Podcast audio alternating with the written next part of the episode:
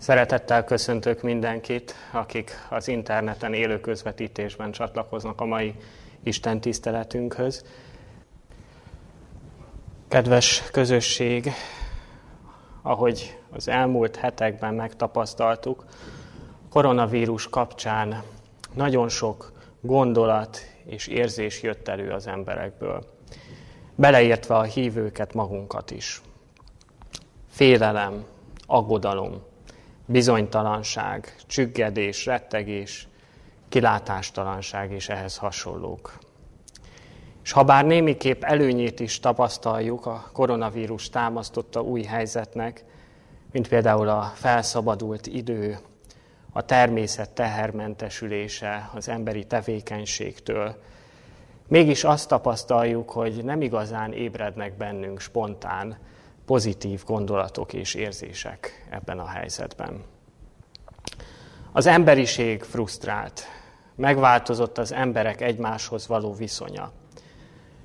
Az emberek félnek egymástól, hibáztatják egymást, nem tudnak nyugodt hangnemben kommunikálni, agitálják, manipulálni próbálják egymást. Ezzel találkozhatunk napról napra. Ez a világ támasztotta légkör ránk is kihat. Tudjuk, hogy Krisztusban mindig békére és erőre lehetünk, mégis nehéz ezt most megragadnunk. A gondolataink és érzéseink ösztönösen lefelé húznak bennünket. Kit milyen oknál fogva? Valaki a betegség miatt aggódik, más a megélhetése miatt megint más a szeretteit félti, és vannak, akik a kilátástalansággal nem tudnak mit kezdeni. Azzal, hogy az emberiség összes tudósa nem tudja egy csapásra megoldani ezt a problémát, és az idő telik, egyre nehezebb anyagi és egészségügyi helyzetbe kerülnek emberek, akár mi is, vagy a szeretteink is. Hogyan juthatunk el Krisztushoz, a béke és az erő forrásához ebben a helyzetben, úgy, hogy gondolatban felül tudjunk emelkedni ezen a sok negatív befolyáson. Pálapostól Filippi beliekhez írt levele negyedik fejezetéből olvasom az igét, ami egyben Isten tiszteltünk alapigéje is. A Filippi beliekhez írott levél negyedik fejezetéből a negyediktől a nyolcadik verset, majd pedig a tizenharmadik verset. Így olvasom. Örüljetek az Úrban mindenkor, ismét mondom, örüljetek. A ti szelíd lelkűségetek ismert legyen minden ember előtt, az Úr közel. Semmi felől ne aggódjatok, hanem imádságaitokban és könyörgésetekben minden alkalommal hálaadással tárjátok fel kívánságaitokat az Isten előtt. És az Istennek békessége, amely minden értelmet felülhalad, meg fogja őrizni szíveiteket és gondolataitokat a Krisztus Jézusban. Mindenre van erőm a Krisztusban, aki engem megerősít. Kedves közösség, ki az, aki elmondhatja magáról, hogy az itt olvasott gondolatok és érzések voltak meghatározóak benne az elmúlt hetekben. Talán olyan távolinak tűnik most ez az ige. Most, amikor annyi gond vesz körül, hogy azt gondolnánk, hogy nem az örömnek van itt az ideje. Két szón van a hangsúly ebben az igében, ami minden élethelyzetre aktuálissá teszi ezeket a gondolatokat. A minden és a semmi. Mindenkor örüljetek, és semmi felől ne aggódjatok. A koronavírus ideje sem kivétel ez alól. Egy elhúzódó probléma sem kivétel ez alól. Milyen távlatokat nyit meg előttünk ez az ige? Isten békessége, mindenkor való öröm, semmi aggodalom, erő mindenre. Csodálatos lehetőségek állnak a rendelkezésünkre, és csak rajtunk múlik, hogy igénybe vesszük ezeket. Az egész menny arra vár, hogy Isten gyermekei átvegyék ezeket az előre elkészített áldásokat. Ez szerint lehetséges örülni egy ilyen kellemetlen és emberileg örömre semmi okot nem adó élethelyzetben is. Lehetséges megszabadulni az aggodalmaktól, amikor minden aggasztónak, sőt egyre aggasztóbbnak tűnik. Miért van azonban ez a kizárólagosság ebben az igében, ez a minden és a semmi? Mi szeretjük egy kicsit árnyalni a dolgokat, főleg magunkra nézve. Például alapvetően nem aggodalmaskodunk, de hát egy ilyen helyzetben azért ki ne aggodalmaskodna. Vagy pedig alapvetően hát azért örömteliek vagyunk, de hát azért ilyen helyzetben bosszúságoknak is adunk egy kicsit helyt. Ez az ige arra mutat rá, hogy ha nem tudunk mindenkor örülni az Úrban, akkor lényegében nincsen békességünk. Ha nem mondhatjuk, hogy semmi felől nem aggódunk, akkor pedig az aggodalmak uralkodnak felettünk. Mégis van remény, van megoldás. Ez az ige ezt vázolja föl előttünk. Isten békessége, amely minden értelmet felülhalad, minden emberi gondolatot és érzést felülmúl, felül tud írni, a miénk lehet minden élethelyzetben most is. Hogyan lehetséges ez? Egyedül hitáltal, ami megint csak kizárólagos kell, hogy legyen. Hit és hitetlenség nem jó, ha felváltva vannak jelen az életünkben. Ha élethelyzete válogatja azt, hogy melyiket alkalmazzuk. Mit tegyünk a kételjeinkkel? Mit tegyünk, hogyha úgy érezzük, hogy nekünk nincs megfelelő hitünk? Mit tegyünk, ha vannak élethelyzetek, amikor nem a hit fakad belőlünk? Amikor ö, nem a remény, a bizakodás tűnik reális gondolkodásnak, és a környezetünk, a világ is ezt sugározza. A jelenlegi élethelyzet is ilyen. Jézus életéből szeretnék egy példát hozni. Egy Jézushoz érkező apa, akinek a gyermekeit tisztátalan lélektől kellett megszabadítani, és aki már gyermekségétől fogva küzdött ezzel a problémával, ez az apa kételyekkel telve, de mégis bizakodva Jézushoz jött. Csupán egy gondolatot szeretnék idézni ebből a történetből. Márk evangéliuma 9. fejezetében található a 22-től a 24. versig. Márk evangéliuma 9. fejezet 22-től a 24. versét így olvasom.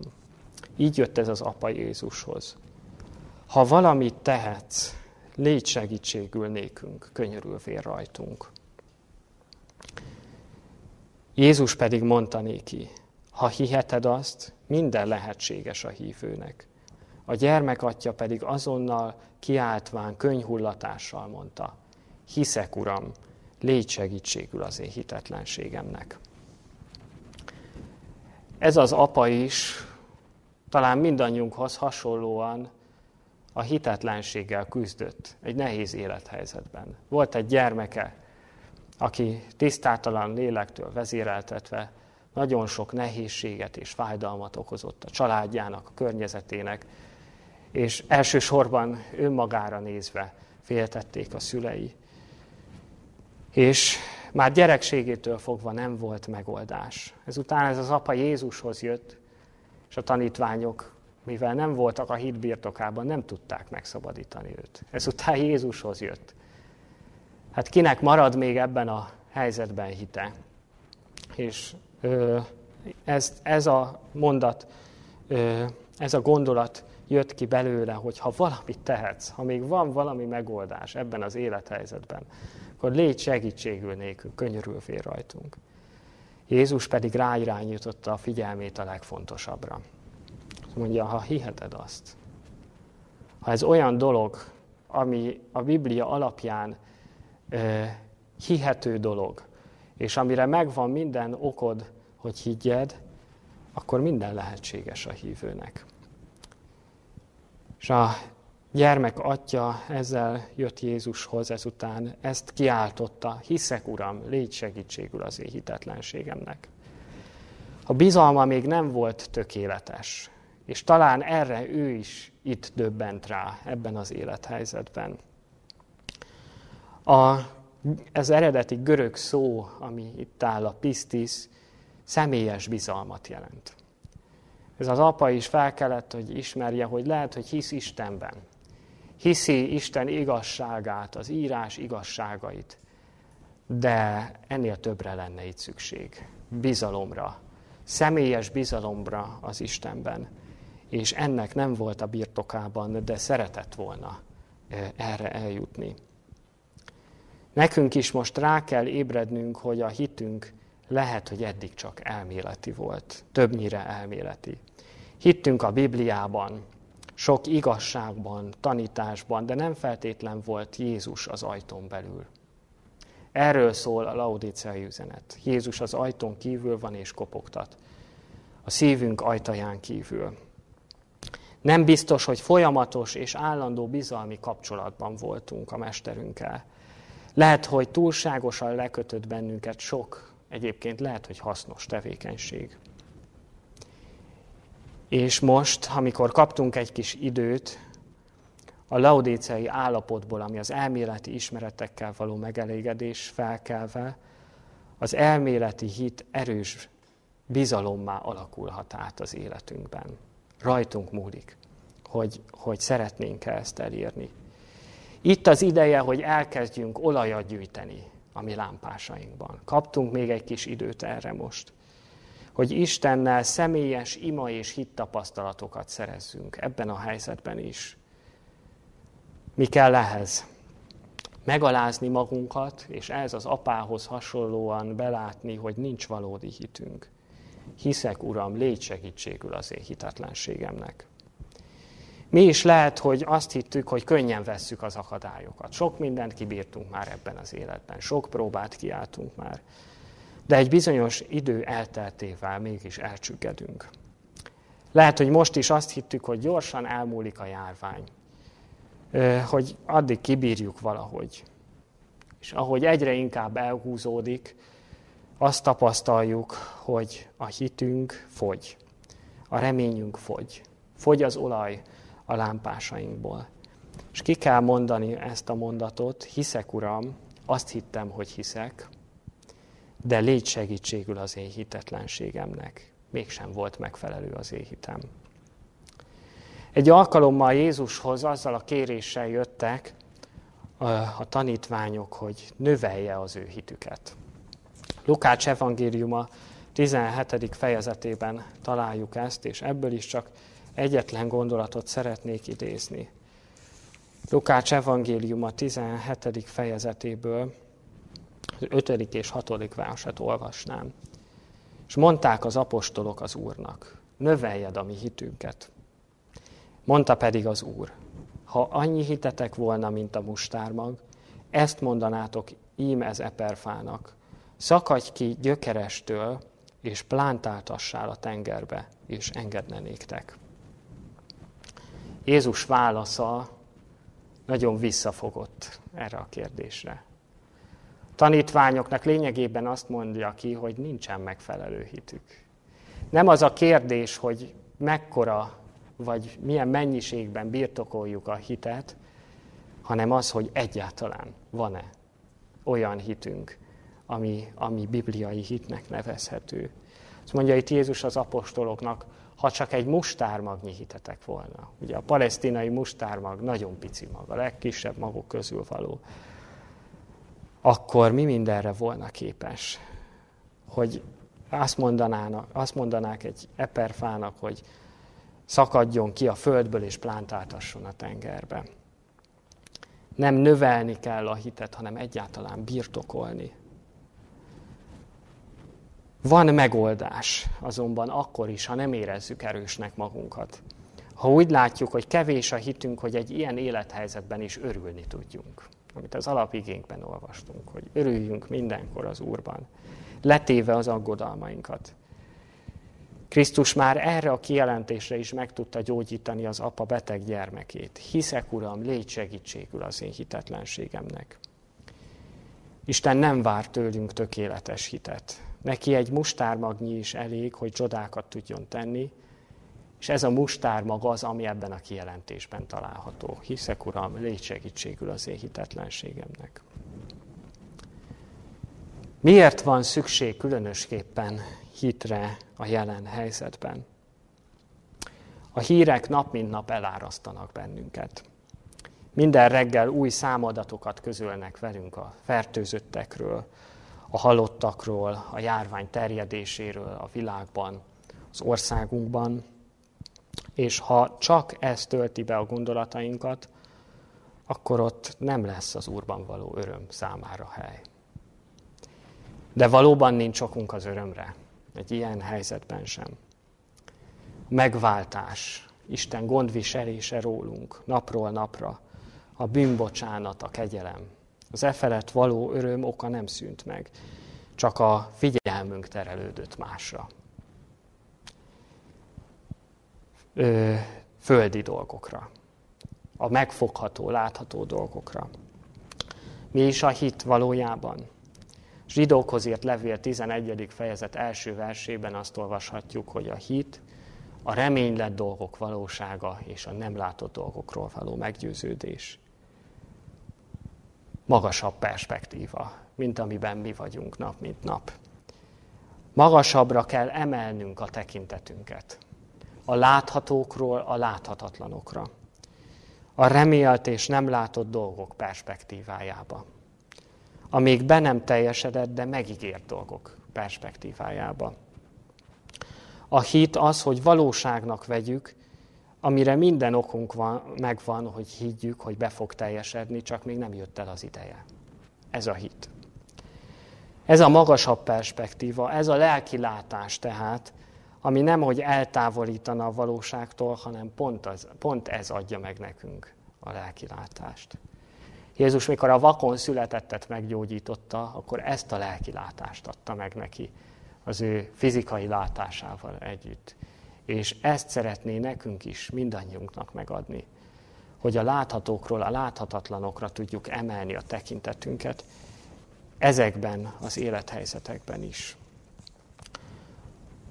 Fontos még, hogy tisztán lássunk a hittárgyát illetően is. Hittel nem takaríthatjuk meg a figyelmet és az elővigyázatosságot. Nem mondhatjuk a jelenlegi járványjal kapcsolatban sem, hogy nem teszünk óvintézkedéseket, mert mi hiszünk. A hit azokra a dolgokra vonatkozik, amik felett nincsen hatalmunk. Isten csak az engedelmességet tudja megáldani. Második, a másik gyakori tévedés a hittárgyát illetően, hogy csak egy eshetőséggel számolunk azzal, hogy Isten a mi elképzelésünk szerint fog cselekedni, és oltalmaz meg minket. A hit azonban minden alkalommal az Isten akarata, jó szándéka előtt való meghajlást is jelenti. Az ima is akkor tud békességet adni, ha az ilyen hittel mondott ima. Ha Isten kezébe tudjuk letenni az ügyünket, bárhogyan is alakuljon. Ezt kutatások is igazolják. Egy alkalommal vizsgáltak ö, imádkozó embereket, akik nemrég tudták meg magukról, hogy súlyos betegek. És azt tapasztalták, hogy a stressz szint csak azoknál marad tartósan alacsony, akik azt is el tudják fogadni, hogy nem fognak meggyógyulni. Akik csak azzal számoltak, és ezzel ostromolták Istent, hogy az ő elképzelésük szerint segíti meg őket, azoknál az ima sem hozott megfelelő eredményt. És ez csak az emberi kutatás. Az ima ennél sokkal többre képes. Tudjuk, hogy a mennyben tud változásokat hozni. Angyaloknak tud felhatalmazást adni az ima által Isten, hogy cselekedjenek a mi életünkre vonatkozóan. És nekünk nem csak egyszerű hitre van szükségünk az üdvösséghez, hanem tűzben megpróbált aranyra. Védj tőlem tűzben megpróbált aranyat. Olvashatjuk a laudíciai levélben a tanácsot. Péter levelében is, a Péter első levele első fejezet hetedik versében is olvashatunk erről a tűzben megpróbált arany, aranyról, és csak nagyon röviden szeretnék erről szólni. Hogy a ti kipróbált hitetek, ami sokkal becsesebb a veszendő, de tűz által megpróbált aranynál, dicséretre, tisztességre és dicsőségre méltónak találtassék a Jézus Krisztus megjelenésekor. A tűz már itt van. Rajtunk múlik, hogy belevetjük-e az aranyunkat. Hogy a személytelen hitből személyes bizalommá alakuljon át. Hogy ne az legyen a kérésünk, hogy Isten növelje a személytelen hitünket, hanem hogy személyes bizalommá tegye. Hogy ne az ajtón kívül akarjuk jobban megismerni Jézus Krisztust, hanem beengedjük az életünkbe. Megnyissuk neki a szívünk ajtaját. A hitáltali megigazulásnak most kell valósággá válnia az életünkben. Most kell hittapasztalatokat szereznünk, és így kell olajat gyűjtenünk a lámpásainkba. Most lehet hitgyőzelmeket aratni, igazi győzelmeket aratni. Az aggodalmaink, a félelmeink, a bosszúságaink fölött. Egy rövid idézetet szeretnék itt említeni Ellen White-tól, Krisztus példázatai című könyv 111. oldaláról. Azt mondja itt, a tűzben megpróbált arany, a szeretet által munkálkodó hit. Ez a hit nem egy passzív hatalom. Ez egy folyamatosan belülről kifelé munkálkodó hatalom. Az isteni szeretet az alapja, ami bennünk munkálkodik, és a célja is, ami általunk munkálkodik mások életében. Ha hitáltal örömet tudunk sugározni most a környezetünknek, mint keresztények ebben az élethelyzetben, az már munkálkodó hatalom. Ezért hangsúlyozza Pálapostól kétszer is a alapigénkben, hogy örüljetek az Úrban mindenkor. Ismét mondom, örüljetek. Mi ez az öröm a Biblia szerint? Öröm az Úrban. Az Úrban való öröm tehát más, mint a világ öröme. Az emberek nagyon sokféleképpen tudnak örülni, és leginkább a gerjesztett, mesterséges örömök által próbálják megtalálni a boldogságukat. Az Úrban való öröm viszont más természetű. Nem a külső körülmények hatására jön létre, vagy nem egy kívülről magunkra öltött magatartás, hanem belülről fakad. Nincs benne semmi mesterkért vagy emberi. Belül, belülről fakad és független a külső körülményektől. Az isteni szeretet megtapasztalásából táplálkozik, az Istennel való bizalmi kapcsolatból táplálkozik, és az engedelmesség által marad fenn az életünkben. Ezt jelenti az, hogy az Úrban való öröm. Ő folyamatosan, a Jóisten folyamatosan, mint egy forrás ránk árasztja a szeretet árjait, nekünk pedig ebben kell megmaradnunk a neki való engedelmesség által. Igen, most a jelen élethelyzetben is ránk árasztja az ő szeretetét és örömét. Nézzünk Jézusra, nézzük meg Jézus példáját, hogy milyennek ismerhetjük meg a Bibliából a megváltó gondolatait és érzéseit. Milyen gondolatok és érzések vették őt mindig körül. Hogyan volt örömteli az ő földi élete mindig. Ezzel kapcsolatban is szeretnék egy gondolatot idézni Ellen White Krisztushoz vezető lépések című könyve 120. oldaláról. Gyakran hallani, hogy Jézus többször sírt, de sohasem látták mosolyogni.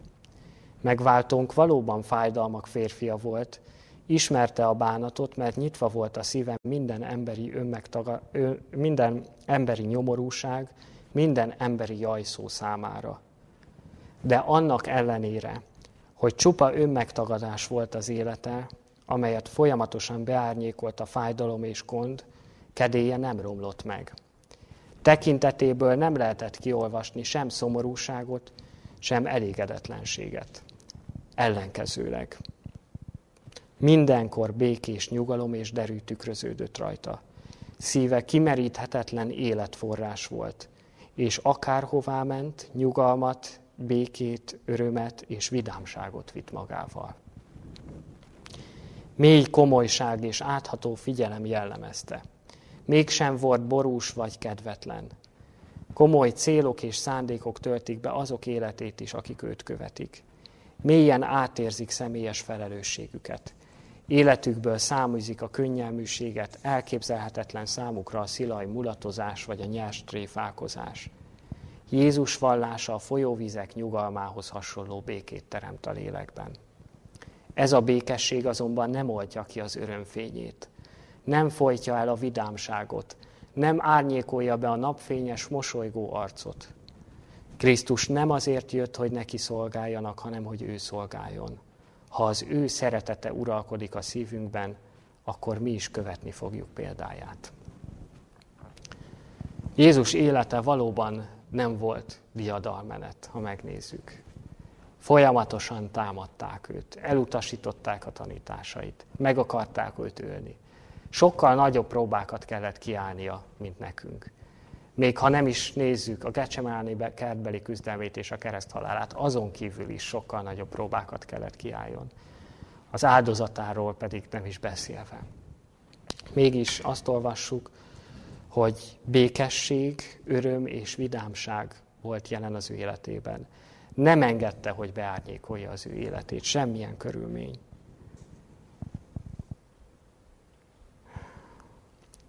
Ha nekünk is ez uralkodna a szívünkben, mennyivel másabb keresztények lehetnénk. Mennyivel nagyobb szükségünk van Jézusra tekinteni, ebből a szempontból is, hogy milyen gondolatok és érzések nyilatkoztak meg általa, mennyivel nagyobb szükségünk van rá, mint ahogy most tesszük. Az alapigénkhez visszatérve, az ötödik versben ezt olvashattuk. A ti szelíd lelkűségetek ismert legyen minden ember előtt. Éppen a megpróbáló élethelyzetekben való öröm az, amivel leginkább bizonyságot teszünk a megváltóról. Nem magunk miatt kell ismert legyen a mi szelíd lelkűségünk, hanem Krisztusért ha nem tudunk szelídek maradni nehéz élethelyzetekben, akkor hiába való minden erőfeszítésünk, amit másokért teszünk. Azt fogják látni, hogy mi is ugyanúgy viszonyulunk a nehézségekhez, amik körülvesznek bennünket, és ebből következően a hitünk csak egyfajta hobbi. De lényegében ugyanolyan emberek vagyunk. És az igaz is, hogy ugyanolyan testvér emberek vagyunk, mint ők, húsvér emberek, de mégis ebben mutatkozik meg leginkább a hitünk, a szelíd lelkűségben. Jézus a boldog mondásokban ezt mondta a végén, boldogok a szelídek, mert ők örökségül bírják a földet. Talán erre is kevés hangsúlyt teszünk, a szelídség, a szelíd lelkűség megtanulására. Itt a boldog mondásokban is, hogy a boldogsággal kapcsolja össze Jézus ezt a jellem tulajdonságot az öröm megnyilatkozása kifelé, a belülről fakadó öröm megnyilatkozása, a szelítség által ez a boldogság feltétele. Másrészt ebben még többet mond ki Jézus. Azt mondja, hogy az örök élet feltétele is a szelíd lelkűség. Boldogok a szelídek, mert ők bírják örökségül a földet. Jézus Máté Evangélium a 11. fejezetében is említést tett erről, a 29. versből idézném a jól ismert igét. Vegyétek fel magatokra az én igámat, és tanuljátok meg tőlem, hogy én szelíd és alázatos szívű vagyok, és nyugalmat találtok a ti lelkeiteknek. Jézustól kell ezt megtanulnunk, az ő életének a szemlélése által – Ebből a szempontból is tanulmányoznunk kell Jézus Krisztus jellemét. Az öröm megnyilvánulása mások iránt, tehát a szelítségben mutatkozik meg, és a bennünk lévő lelki állapot megnyilatkozása embertársaink felé. Az Úr közel, ezt teszi hozzá Pálapostól. Ugye A jelekből látjuk, hogy Jézusunk eljövetele egyre közelebb van. De mégis ez még többet jelent ennél. Nem csak az ő eljövetelére vonatkozik, hanem hogy az Úr közel van az őt hívókhoz, közel van hozzánk, most is, a jelen helyzetben is. Az Úr nem nehezen elérhető, hanem a jobb kezünk felől van. Ő készséggel rendelkezésünkre áll, ha elborítanak bennünket a gondok, a hullámok, és elveszítjük a békességet és a szerint lelkűséget. Lehet, hogy erősnek gondoljuk magunkat, de a lelki állapotunk tükrözi azt, hogy valójában milyen gondolatok és érzések vannak bennünk. És ebből a szempontból is szükséges önvizsgálatot tartanunk, hogy próbáljuk meg magunkat, hogy a hitben vagyunk-e. Ebből a szempontból is. Semmi felől ne aggódjatok. Hogyan lehetséges ez? A jelen körülmények között például lehetetlennek tűnik. Valahogy átvészeljük, túléljük ezt az időszakot, de hogy aggodalmaskodás nélkül képtelenségnek tűnik, ez a kérés az igében. Az ember amúgy is szeret ragaszkodni az ő saját kis aggodalmaihoz.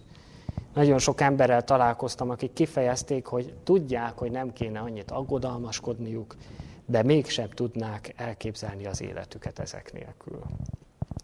Azáltal érzik magukat biztonságban, hogy folyamatosan aggódnak magukért, de leginkább a családjukért, az, e, a családjuk egészségéért, és minden esetőségre próbálnak felkészülni, bebiztosítani magukat.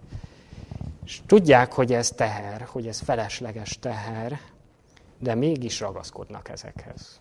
Ugye ismerős az érzés. Az aggodalmaskodás ugyanakkor fontos leszögeznünk, hogy nem egyenlő az elővigyázatossággal. Sokszor attól félnek az emberek, és ezért nem akarnak kilépni az aggodalmaskodásból, hogy akkor felelőtlennek fognak látszani. Vagy ha mégis történik valami, akkor, akkor ezt nem bírnák maguknak megbocsátani, nem bírnának megnyugodni, hogyha nem aggodalmaskodtak előre azért a dologért.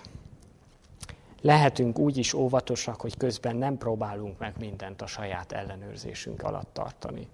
Ugyanis az aggodalmaskodás nem más, mint hogy azt próbáljuk görcsösen az ellenőrzésünk alá vonni, ami nincs a hatalmunkban. És azt próbáljuk körülbástyázni, körülvenni mindenféle kerítéssel, hogy, hogy elmondhassuk, hogy mi mindent megtettünk, és ezekben bízunk, és így végül, végső soron, tehát magunkban bízunk. És ott van Isten is, ő benne is bízunk, de a saját magunkban való bízástba emeljük be az Isteni, Isten bevetett bizalmunkat. Nem lesz egyedüli az Isten bevetett bizalmunk. Sátán tudja, hogy az aggodalmaskodás által uralni tudja Isten gyermekeinek is a gondolatait. Tudja, ha az aggodalmak betöltik a gondolatainkat, akkor nem hitbeli döntéseket fogunk hozni. Lehet, hogy hívő életet élünk. Lehet, hogy olvasgatjuk a Bibliát, hallgatjuk az Isten tiszteleteket, és próbálunk keresztényként érni, de végső soron újra és újra nem hitbeli döntéseket fogunk hozni hanem aggodalmaskodásból fakadókat, emberi döntéseket. És így elérheti, hogy ne a hit és az öröm napfénye töltse be az életünk egét, hanem az aggodalmak és gondok felhője legyen állandóan jelen az életünkben, és eltakarják előlünk a napot, ami, ami békét és örömet adna nekünk, az igazság napját, az értető világosságot.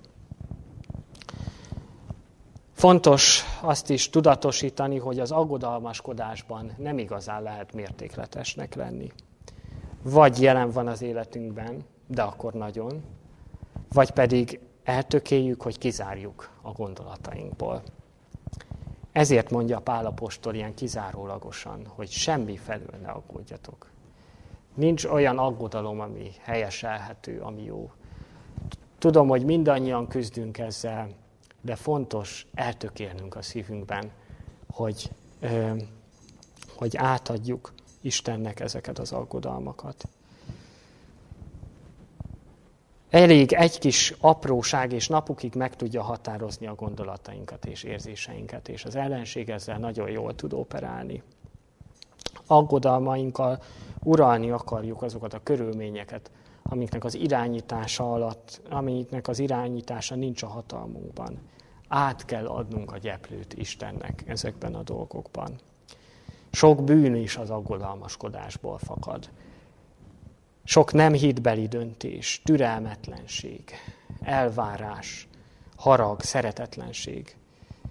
Mégis mivel zárhatjuk ki ezt a gondolatainkból? Imádságotokban és könyörgésetekben minden alkalommal hálaadásra tárjátok fel kívánságotokat az Isten előtt. Pálapostól ezt javasolja nekünk. Emberi erőfeszítéssel ugyanis képtelenség megválni ettől is. El kell tökélnünk, de emberi erőből nem fog menni. Egyedül a hálás lelkület tudja kioltani a bennünk jelenlévő, akár jogosnak tűnő aggodalmakat.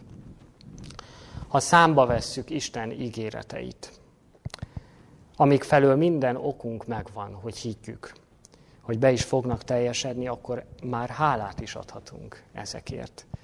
Ha így imádkozunk, hogy a hálaadás által tudatosan felfelé irányítjuk a gondolatainkat, akkor, meggyőz, akkor győzhetünk az aggodalmaink felett.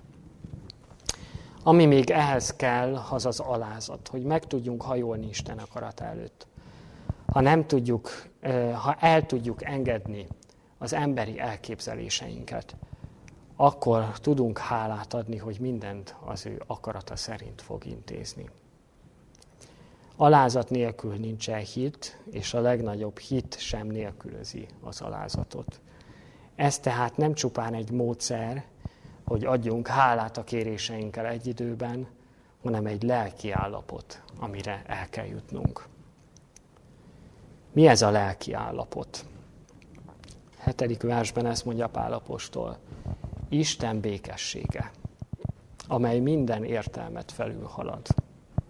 Meg fogja őrizni szíveiteket és gondolataitokat a Krisztus Jézusban. Az emberi képességek két részre oszthatók. Itt is Pálapostól ezt teszi, a szív és a gondolatok.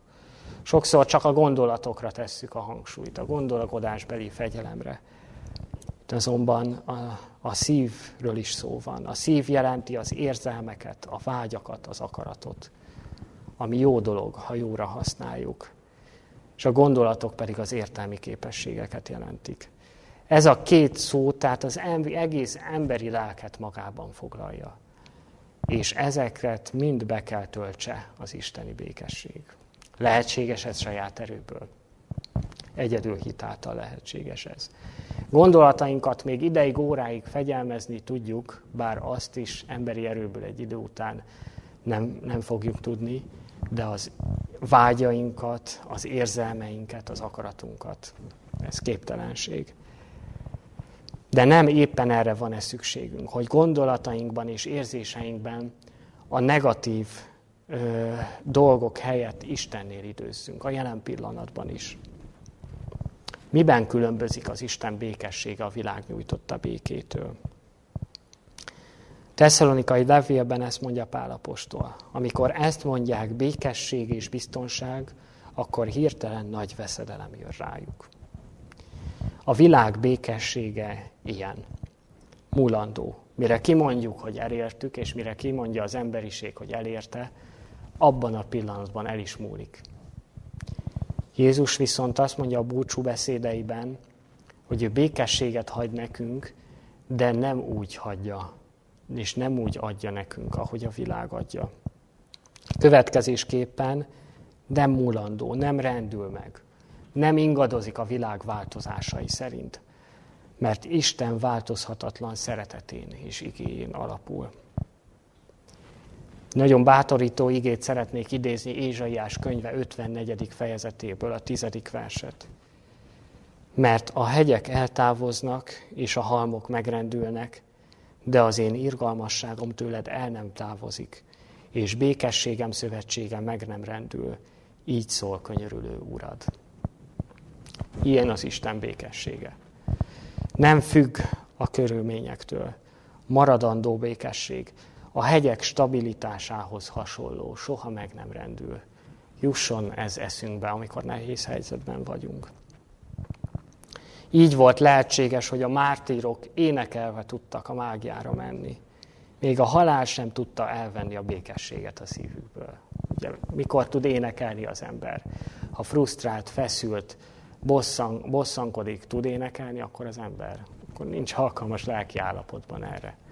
Mártírok még a mágia halál előtt is közvetlenül ö, ilyen lelki állapotban voltak. Ez a békesség valóban minden értelmet felülhalad. Nagyon érdekes, hogy nem, nem azt mondja a pálapostól, hogy, hogy félretesz, vagy mellőz. Az Isten békessége nem az értelmi meggyőződést, vagy a logikus döntést szorítja ki az életünkből. Mert akkor ezt kéne mondani, hogy minden értelmet mellőz. Nem véletlen, hogy azt mondja itt, ezt a szót használja, hogy felülhalad. Magasabb perspektívába emel a hit perspektívájába, a hit szintjére, az anyagi megfogható dolgok szintjéről. De mindez nem, ö, nem az értelem nélkül, hanem a bizonyságok és a legmagasabb szintű meggyőződés alapján. Olyan alapon, ami végső soron a leglogikusabb döntés az ember számára, aki megismerte Istent. Semmi sem ellenkezik jobban az ember természetével, az ember alapvető gondolkodásával, mint reménykedni a reménytelenségben, a legnagyobb reménytelenségben. Le nem roskadni, amikor erőtlenek vagyunk. Bizonyosságban élni, hogy nincs semmi hiányunk, mikor mindent elveszíthetünk. Isten békessége, amely minden értelmet felülharad, erre is el tud bennünket vezetni. Ez a békesség tehát hatalom. Meg tudja oltalmazni azt, amit fél, minden féltett dolognál jobban meg kell őriznünk, és mégis önmagunkban, önmagunkban képtelenek vagyunk ezt megőrizni az aggodalmaskodás által a szívünket. Egyedül Isten békessége tudja ezt megőrizni. Az emberi aggodalmaskodás által pont kitesszük sátán kísértéseinek és az önzésnek, a magabízásnak a szívünket, amivel meg akarjuk védeni. Isten békessége viszont valóban meg tudja oltalmazni az egész lelkünket, az egész bensőnket. Ez a lelki is olyan dolog tehát, ami nem érhető el csupán igyekezetből. Jövő időben szól itt az ige. Az Isten békessége meg fogja őrizni szíveteket és gondolataitokat. Ez egy következmény, ha Istennek adjuk át a gondolatainkat, érzéseinket és vágyainkat. Krisztusban maradni, szívünkben és gondolatainkban, a szőlőtőkén maradni, élő, állandó kapcsolatban maradni vele minden élethelyzetben, ez nem más, mint a hitáltali megigazulás, aminek az első gyümölcse Isten békessége. A római levél 5. fejezetében olvashatunk erről részletesebben. Milyen jó lenne az idők jelei teljesedését látva, tapasztalva és a félelem helyett ezt a békességet elnyernünk, ami a félelem ellentéte. Csak az Istennel való állandó közösség által lehetséges ez. Pálapostól itt a nyolcadik versben felsorol néhány dolgot, hogy mikről gondolkodjunk. Továbbá, atyám fiai, amik csak igazak, amik csak tisztességesek, amik csak igazságosak, amik csak tiszták, amik csak kedvesek, amik csak jó hírűek. Ha van valami erény, és ha van valami dicséret, ezekről gondolkodjatok. Kedves testvérek, kedves közösség, Ezekről gondolkodunk, ezekről gondolkodtunk az elmúlt időszakban. Nap mint nap kapjuk a híreket, hogy mi a helyzet a járványjal, és egyre több a rossz hír. Mind azzal kapcsolatban, hogy hogyan pusztít a vírus, mind azzal kapcsolatban, hogy milyen emberi hibák, emberi mulasztások történnek. és ez nagyon le tudja kötni az elménket, az összes beszédtémánkat. Nagyon fontos, hogy miközben tájékozódnunk kell, tisztában kell lennünk a körülöttünk zajló eseményekkel, különösen az idők jelei fényében. Mégis tudjuk a gondolatainkat tudatosan a magasabb rendű dolgok felé irányítani. Tudjunk mértéket szabni, hogy mennyit engedünk be ezekből a dolgokból, a bensőnkbe, mindabból, ami körülvesz bennünket. Amíg csak igazak, amíg csak tisztességesek, amíg csak igazságosak, amíg csak tiszták, amíg csak kedvesek, amíg csak jó hírűek. Ha van valami erény és ha van valami dicséret, ezekről gondolkodjatok. Az utolsó gondolat, a gondolatom, amit szeretnék veletek megosztani, hogy mi az, ami még rendelkezésünkre áll a hitáltal. Ezt olvastuk a 13. versben. Mindenre van erőm a Krisztusban, aki engem megerősít az erőforrása. Mégis hogyan juthatunk el oda, hogy mindenre legyen erőnk? A 105. Zsoltár 4. versében ezt olvashatjuk, kívánjátok az Urat és az ő erejét. Hajlamosak vagyunk arra, hogy csak az erőt kívánjuk. Imádságainkban is úgy imádkozunk, hogy ő biztosítson nekünk erőt, de ugyanilyen mértékben kell kívánnunk az Istennel való közösséget is. Legyetek erősek az Úrban és az ő hatalmas erejében. Isten nem azért nem adja nekünk automatikusan az erőt, azért, mert keresztények vagyunk, mert meg akarna fosztani bennünket valamitől, hanem mert ha nincs közössége velünk, ha ő az ajtón kívül van, akkor ezzel nem tudnánk ezzel az erővel megfelelőképpen elszámolni, megfelelőképpen gazdálkodni.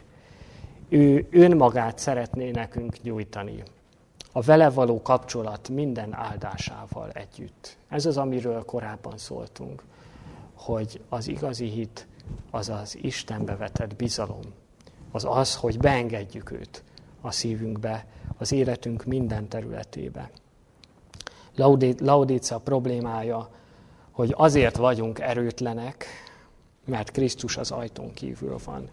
Nincs jelen állandóan, folyamatosan az életünkben. Ha megnyitjuk az ajtót, akkor viszont az erőforrása nyílik meg számunkra. És ezzel kapcsolatban két idézetet szeretnék olvasni Ellen White-tól, az első az Üzenet az ifjúságnak című könyv 64. oldaláról. Fogalmunk sincs arról, hogy milyen erősek lehetnénk, ha összeköttetésben lennénk az erőforrásával. Újból és újból védkezünk, és azt hisszük, ennek mindig így kell lennie. Annyira ragaszkodunk gyengeségeinkhez, mintha büszkélkedhetnénk velük. A Krisztustól nyert erővel ellenállhatunk a világ, a test és az ördög kísértéseinek. Ne beszéljünk hát gyengeségeinkről és alkalmatlanságunkról, hanem Krisztusról és az ő erejéről. Ha sátán erejéről beszélünk, annál nagyobb erővel tör ránk. Ha az egyedül hatalmasról és az ő erejéről beszélünk, az ellenség hátra szorul. Ha közeledünk Istenhez, ő is közeledik hozzánk. Nagyon elgondolkodtató, ugye, ez az idézet. Fogalmunk sincs arról, milyen erősek lehetnénk, ha összekötetésben lennénk az erőforrásával. Nem nagy dolog, ugye? Jézus Krisztussal élő összekötetésben kéne lennünk. A szőlőt vessző a szőlőtőkén kéne, hogy maradjon.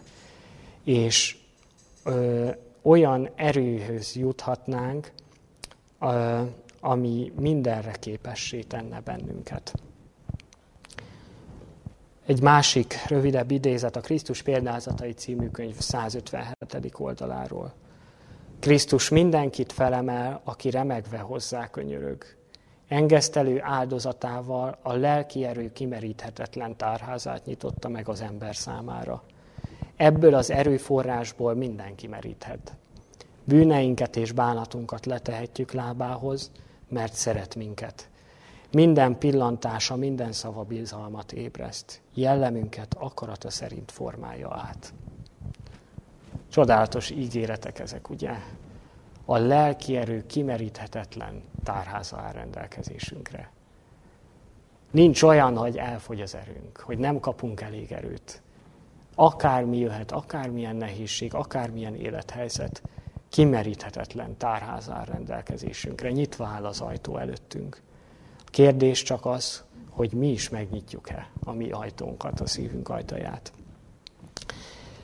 Kedves közösség, milyen jó lenne, ha erőt tudnánk nyerni ebben az élethelyzetben, és erőt és örömöt tudnánk sugározni kifelé is a környezetünknek.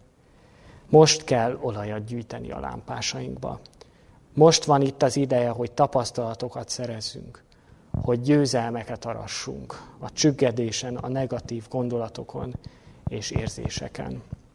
Most ebben az élethelyzetben kell elnyernünk az örömöt, a békét és az erőt Krisztusban. És eljuthatunk oda, ami Pálapostolnak a vallomása volt, hogy mindenre legyen erőnk a Krisztusban. Bárhogyan is alakuljanak az események, bármeddig is húzódik ez a járvány, nekünk mindenre lesz erőnk ő általa. Én ezt kívánom mindenkinek, hogy elnyerhessük ezt, és a jó Isten segítsen meg ebben bennünket. Amen. Jó Istenünk, mennyei atyánk, köszönjük neked a te igéd üzenetét. Köszönjük, hogy te olyan kiváltságot adsz nekünk, ami csak a te gyermekeidnek lehetséges. Hogy ne legyen olyan élethelyzet, olyan nehézség, amin, amiben nem tudunk öröm, ör, örömöt sugározni, és amiben nem nyerhetjük el a teljes békességet. Kérünk, segíts bennünket, hogy a te békességed uralhassa, ami érzéseinket, vágyainkat, akaratunkat és gondolatainkat. Te tisztíts meg a lelkünket minden oda nem illő dologtól. Te helyez bennünket erős sziklára. Te segíts, hogy sziklaszirádan állhassunk meg benned, és a te lelkületed, a te jellemet sugározhasson rajtunk keresztül másokra ebben az élethelyzetben. Köszönjük, hogy a te erőd kimeríthetetlen forrását biztosított számunkra, és hogy az ige által most is erőt nyújtottál nekünk. Kérünk, adj erőt ahhoz, hogy ne csak feltételeket szabjunk, hogy meddig bírjuk még, és meddig vagyunk türelmesek, hanem bárhogyan is alakuljanak a dolgok, bármeddig is húzódjon ez a nehéz élethelyzet, ez a járvány. Mi mindvégig erős keresztények lehessünk.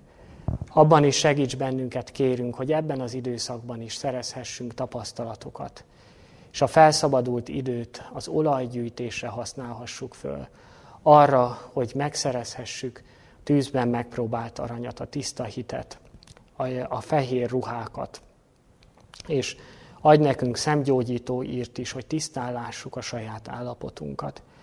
Kérünk, használd fel Fordíts jó, jóra ezt a rossz élethelyzetet a mi életünkben, ebben a tekintetben is. Jézus nevében kértünk erre. Amen.